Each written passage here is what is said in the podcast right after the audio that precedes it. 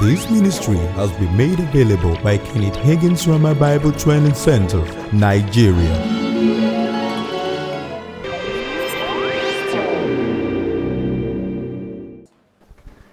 Um, Acts chapter 26, verse 18.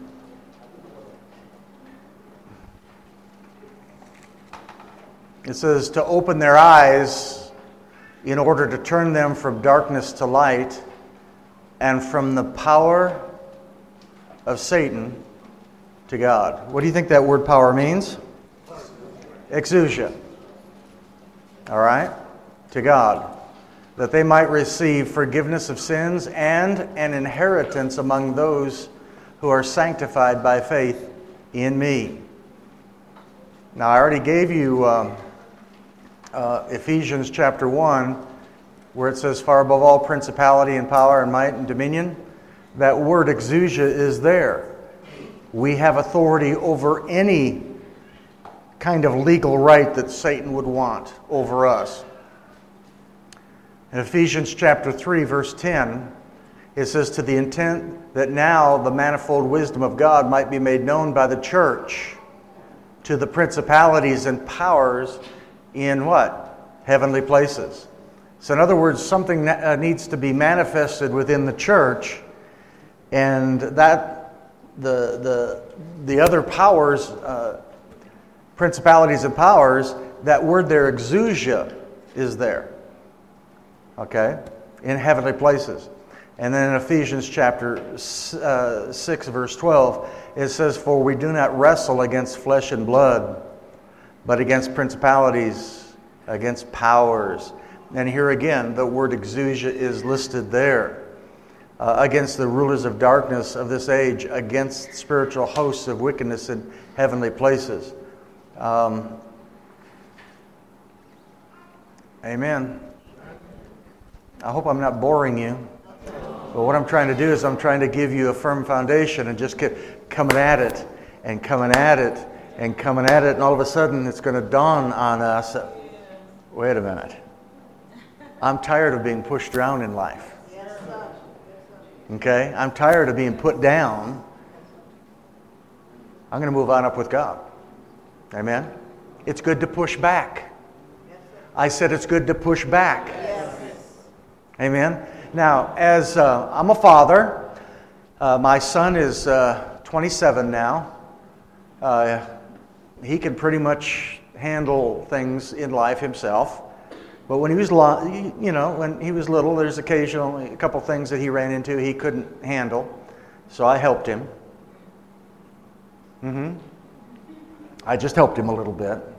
Not much, because he's got to learn how to handle things himself. But when he's young and you got somebody bullying a little child, and if that person bullying my child is another adult, that adult has got a problem now. And he's called Dave Beebe. Never bothered me a bit when it came to my children. Okay? That if uh, somebody was trying to harm them or uh, didn't bother me a bit to stand up for my child. Can I ask you a question?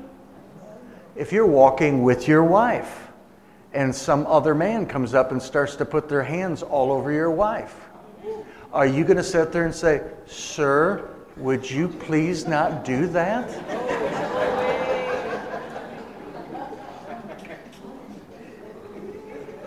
But, Brother Beebe, I wouldn't want to offend anybody. We need more men that are going to be men. Hello? I remember driving up uh, uh, one time, I had to pick up my daughter. At this time, she was seven, eight years old. And um, I pulled up to the school ground there in, in uh, Broken Arrow where she was going to school at that time. And I pull up, and there's this, an adult, a big, tall man, big, screaming at my daughter.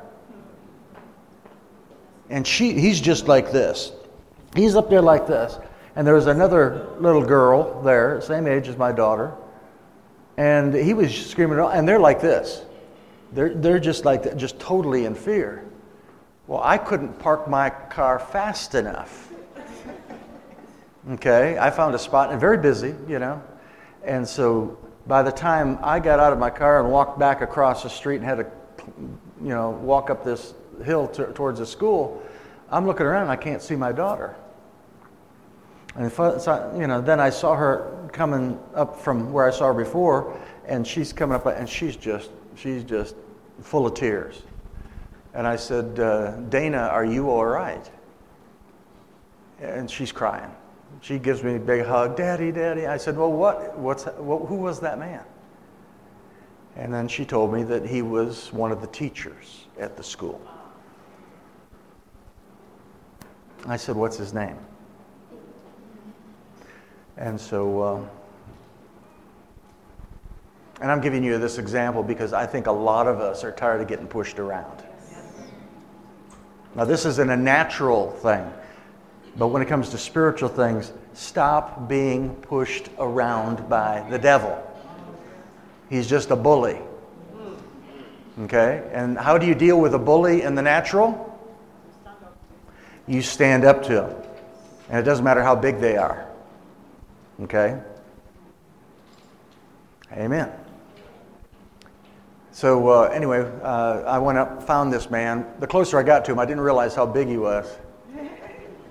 Uh, he was like six foot four, real big. He was the athletic coach and of the thing, a very big man. And, uh, but I got right in his face.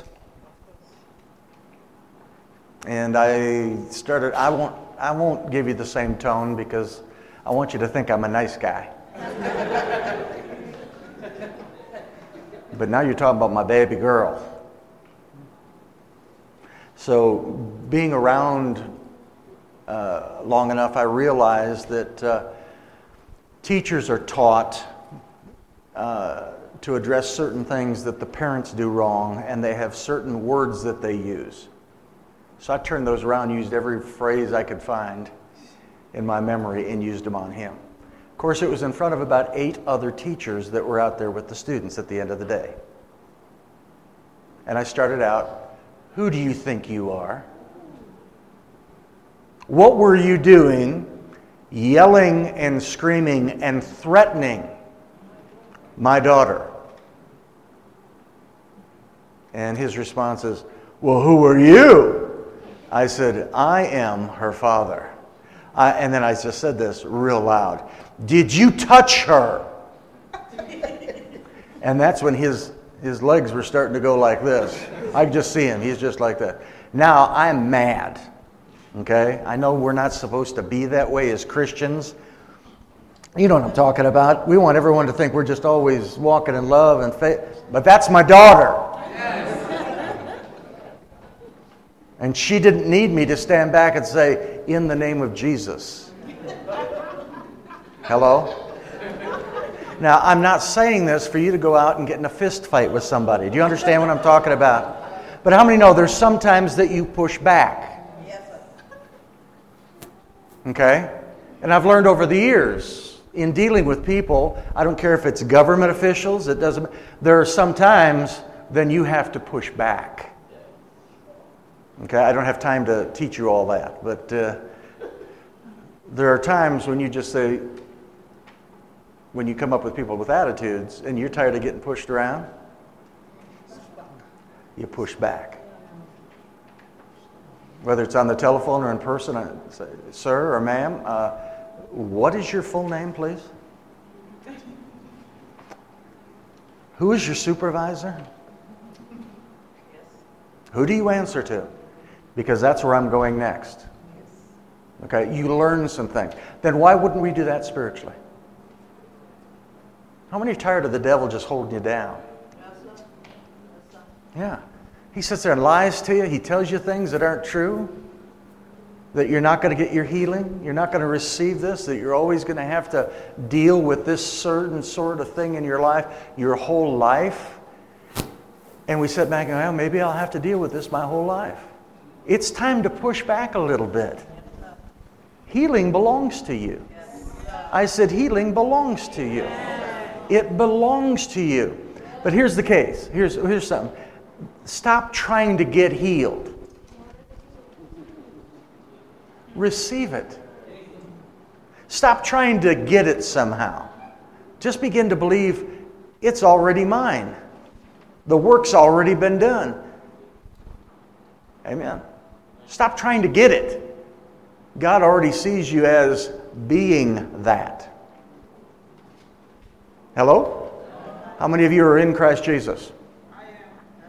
Yeah. How many are seated together in heavenly places in Christ? You really believe that? You really believe it? Amen. so this morning when you woke up, you were in Christ Jesus, is that right? Did you know at the same time when God looked at you, he saw Jesus, and when he saw Jesus at his right hand, he saw you?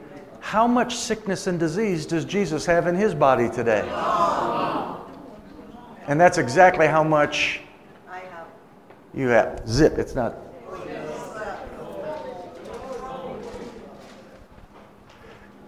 This tabernacle right here. Okay? The Shekinah glory of God. It'd be wonderful if we, uh, we could actually see into this and what it actually looked like at that time. There would have been gold everywhere. Can you imagine what the air would have been like in the presence of God there? The high priest going in, of course, they had to tie a rope to him too.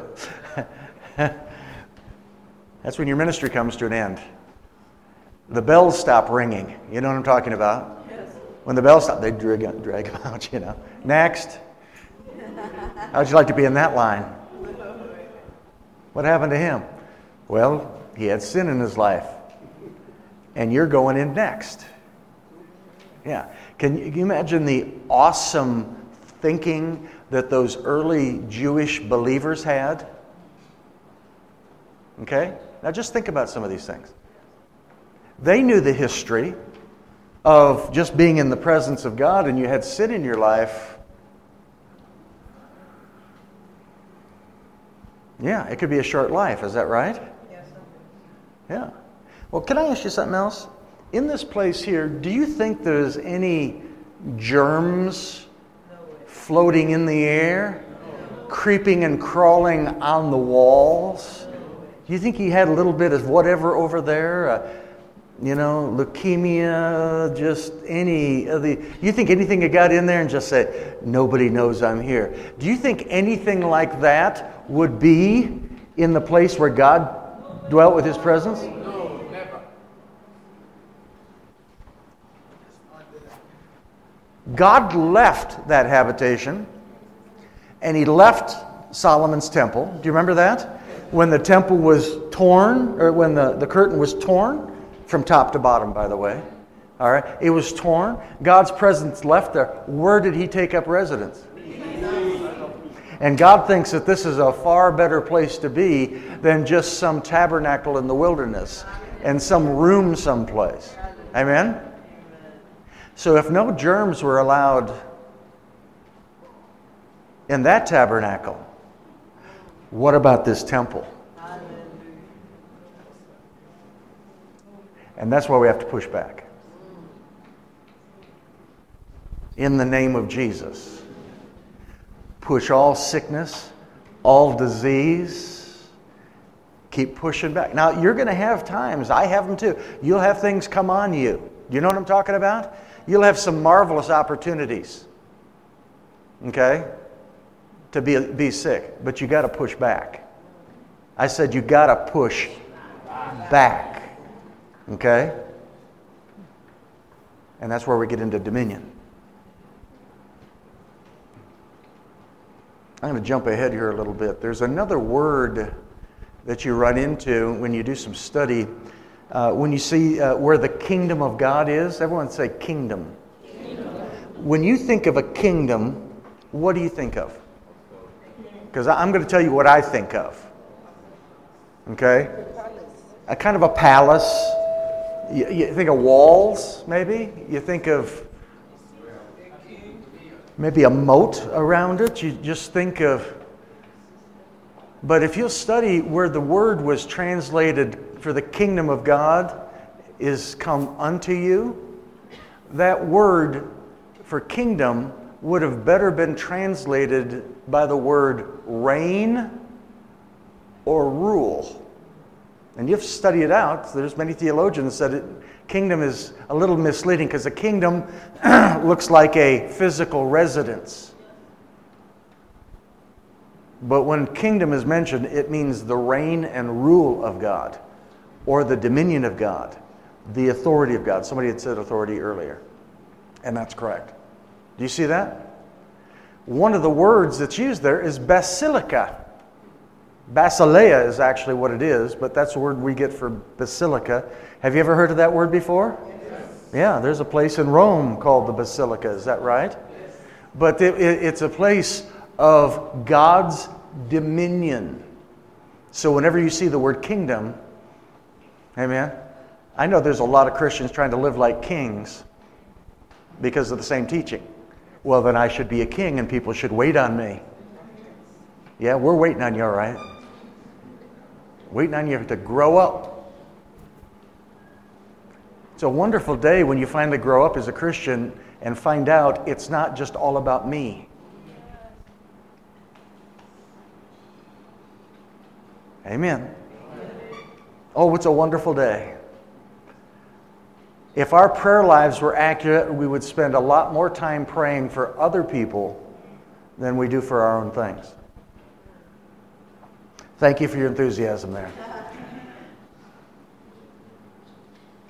I had a student one time try to challenge me right after a class. I'd made mention of something. And so we would have different class sessions. I'd have a bunch of students, maybe 20, 30 at times. It was the, the last hour of the day, especially. And they'd want to ask some questions or whatever. And so I'd stay around, and this one young man was very outspoken. And so he was trying to take something that I had said concerning the prayer of faith. All right? And what I said about prayer of faith is that you can pray one time whatsoever things you desire. When you pray, believe that you receive them and you should have them. It's talking about things there, is that right? Things. It's not talking about people. But you can pray for things and receive them when you pray. Amen? You, well, this young man says, Well, you said that, but the, the Bible teaches that we should continually ask. And so I, because he was loud about it, I spoke up so everyone could hear. I said, So then what you're saying is that when you get up in the morning, then you, you ask God for your what? Coffee and your breakfast, and you ask Him for what? Everything? He said, Every day I do it. And so I kept asking questions, and he said, Every day. He says, uh, Just, I ask God for everything. Everything. I said, I have just one more question. How much time do you spend praying for other people? And his head just went down like this. And then he said, I don't have time to pray for other people. Well, he needed to grow up a little bit. Amen?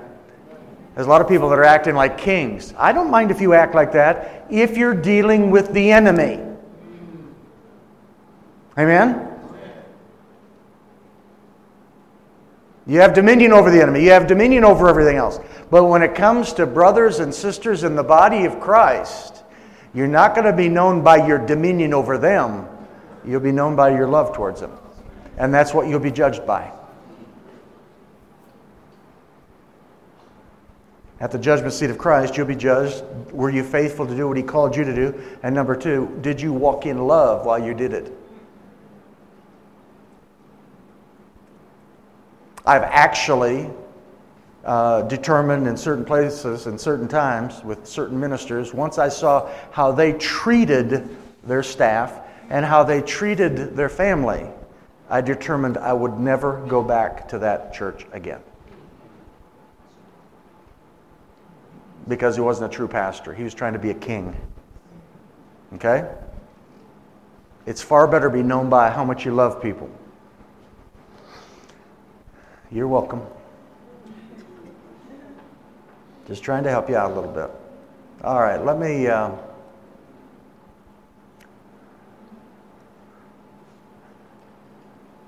let me find something here.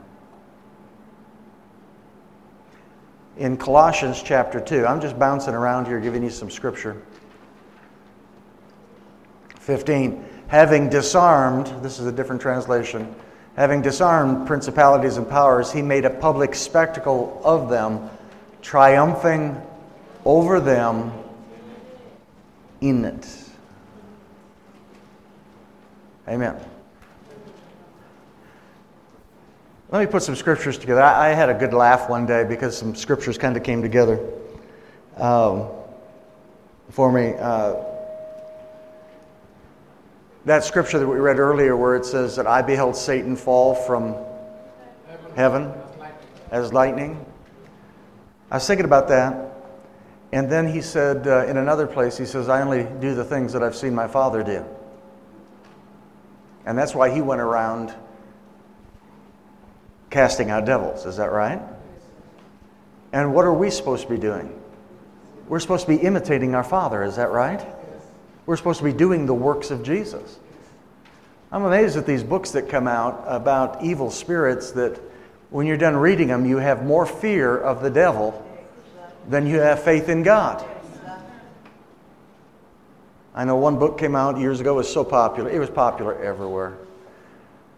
And it's pretty much as uh, there's a devil there, there's a devil there, there's a devil there. Here's a devil, there's a devil, everywhere's a devil, devil. That's what the book was all about. And it was fiction, but in this, an angel of God had to sneak into this earth in the middle of the night during a thunderstorm so he would remain undetected. He had to sneak in because he had a message he was going to bring to a Christian. And but the devil or but this angel from God had to just come in and just, you know, sneak his way in. And somebody asked me about that. A student asked, well, what about that book? I said, uh, uh, what, what part of the library are you going to find that in? Fiction or nonfiction? They said it would be fiction. I said, then it's fiction. It's not true. It's not true.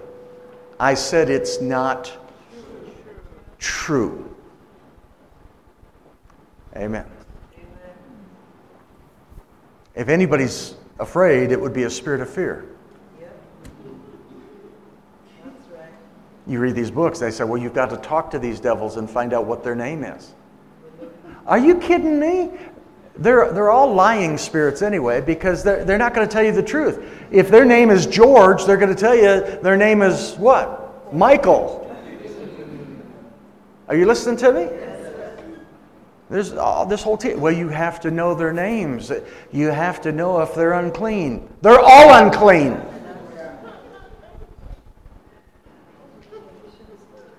Well, you have to know if it's a dumb spirit. They're all dumb. Hello? You don't have to know their names. The only name that has to come up is the name of Jesus, spoken in faith. Yeah, I've seen all kinds of remarkable things along that line. Whoa. Yeah. But I don't put on a big thing. I mean, if I have to put on something just outstanding, like, you know, I'm giving that devil some sort of respect, like, well, I have to speak up. I have to no, no, no. You can whisper, and he has to obey. That's the dominion that we have. That's the reign and the rule that we have. All right. Let me. Uh, I'm just bouncing around. I want to get over to the place where I'm going to be talking to you about the name of Jesus, and I have to go down here, and then I'm going to come back. I think on the tape, Brother Hagin will probably talk to you about the four por- uh, portions of Scripture where he had a discussion with the Lord that, because he was expecting. Do you remember uh, the one time where the evil spirit got in between? Is that on that tape? Is that on that video? Have you seen that yet? You read about it, but and then he gave four. Jesus gave him four accounts that if if if we don't do something as believers, God can't do anything. Okay, so uh, I suggest that you uh, study those out. I might come back to those. That's I see them on my notes right here, and um, I want to get down. I apologize. I should have had this all printed out.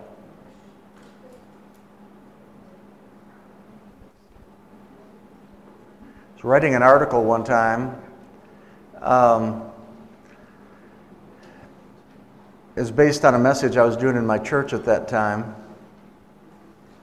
And uh, the name of the article that I wrote was called The Matchless Name of Jesus. I couldn't get away from that word matchless. It's not used all the time anymore. Um, it's, but uh, as I was preparing, I thought, gee, I wonder what that word matchless means because I couldn't get away from that. And because there's also an article that I was writing uh, for a magazine, um, I looked up the word matchless and this is what it means it means without equal. It means beyond compare, unrivaled, unparalleled. It means perfect. It means unique, uh, unsurpassed. It means supreme exclusive, peerless. I like that word, peerless. There's no peer. It means superior, if I haven't said that already, superior. The matchless name of Jesus. The matchless name of Jesus. The matchless name of Jesus. When I'm, uh, when I'm listening to preachers, I listen for that name to be mentioned. Yeah. Do you know people can teach for a long time and not ever mention Jesus' name? Uh, I remember one pastor, he said that uh, years ago, it was Pastor John Osteen. Do you remember him? He's in heaven now. Uh, but he was at a minister's meeting, I think in Houston, and they asked him to, uh, to say the blessing over the meal. But then they said, when you pray, don't use the name of Jesus when you pray because that will offend people. Because we have ministers here that uh, we have Jewish rabbis here, we have other from other, and if you mention the name of Jesus, you will offend him. I still go back and listen to his tapes because he had something to him.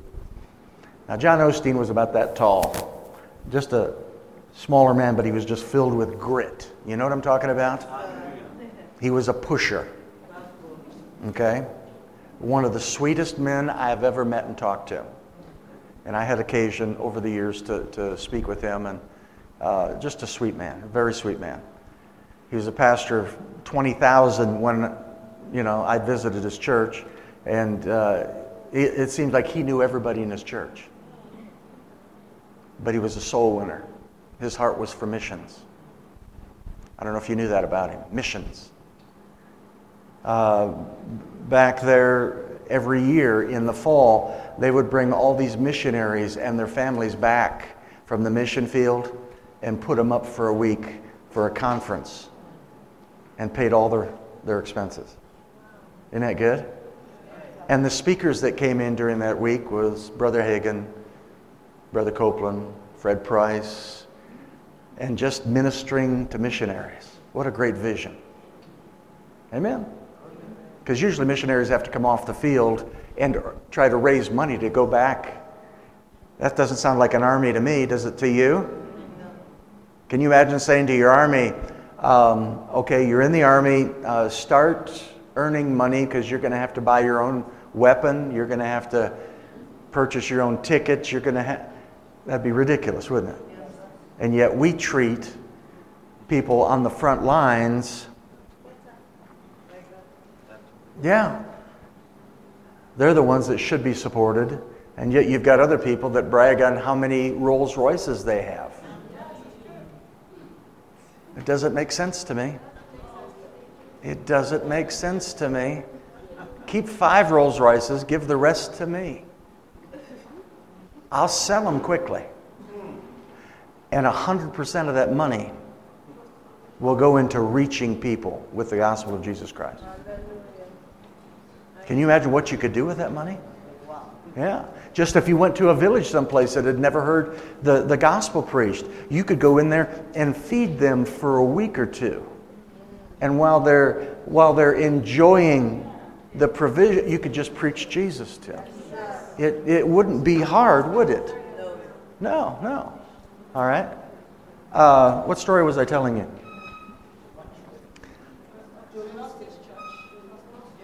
Uh, yeah, Jonathan. He just had an attitude to him. He was told not to pre, or pray in the name of Jesus. He said that when he got up to pray, this is how he started Father, in Jesus' name, we thank you for this food. He said, because I heard him share this in person, I heard it. He said he preached Jesus on top of the plate and under the plate, on top of the table, under the table. He said he used the name of Jesus as many times as he could. Yeah? And he says, and we thank you in Jesus' name. He went and sat down, and uh, the, the people that told him not to do it, they were glaring at him.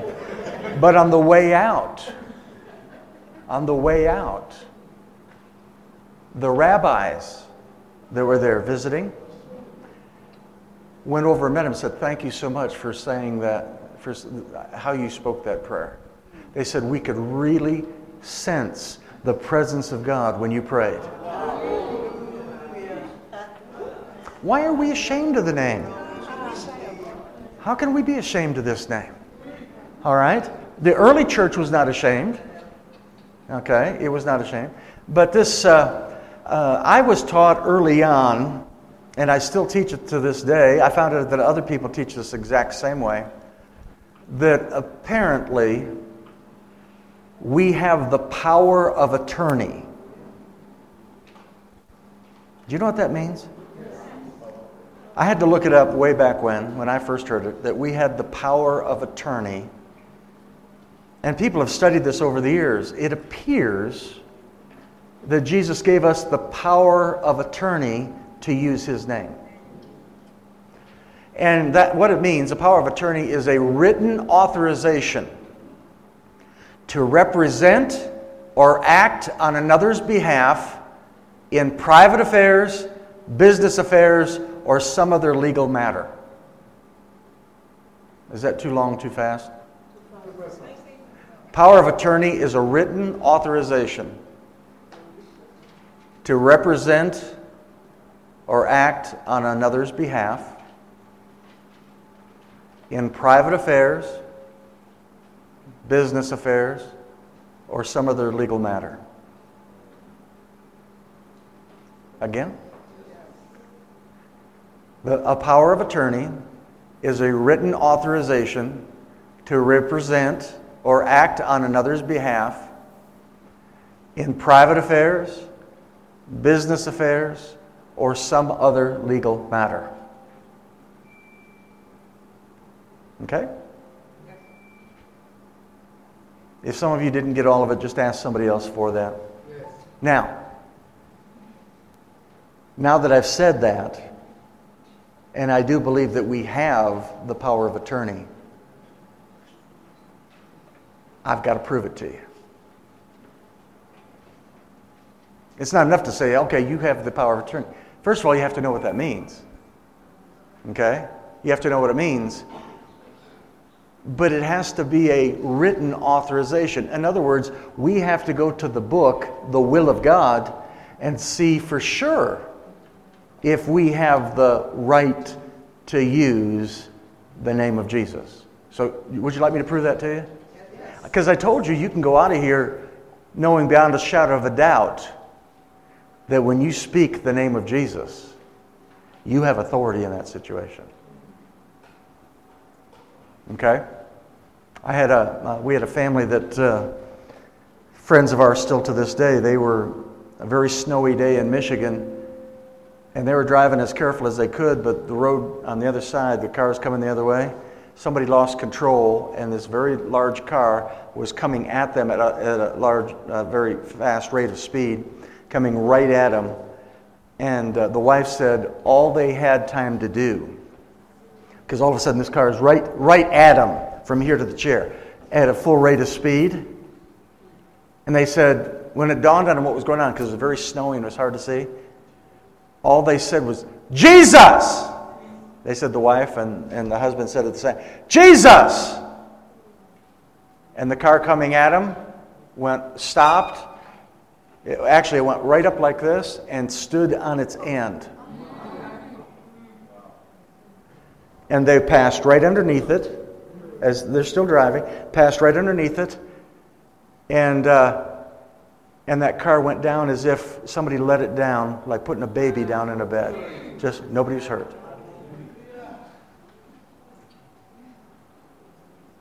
Pretty good, isn't it?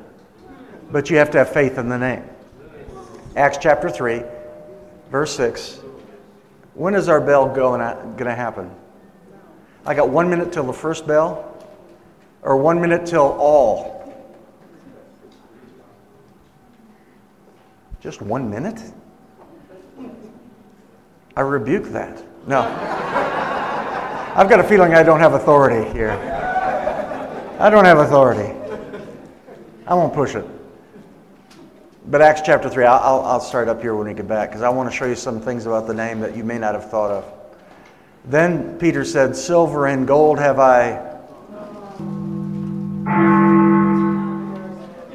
Neither do I have the time. Silver and gold have I none, but such as I have. Evidently, Peter believed. Peter believed that he had the right to use the name of Jesus and that it belonged to him. So, this is just one bit of evidence that I'm producing to you. He said, Silver and gold have I none, but such as I have. Peter, one of the foundational uh, uh, apostles, he believed and acted like what he had was the name of Jesus. For more information and inquiries, please visit our website www.rhemanigeria.com or you can reach us on 08100163948 or 080 765 76163.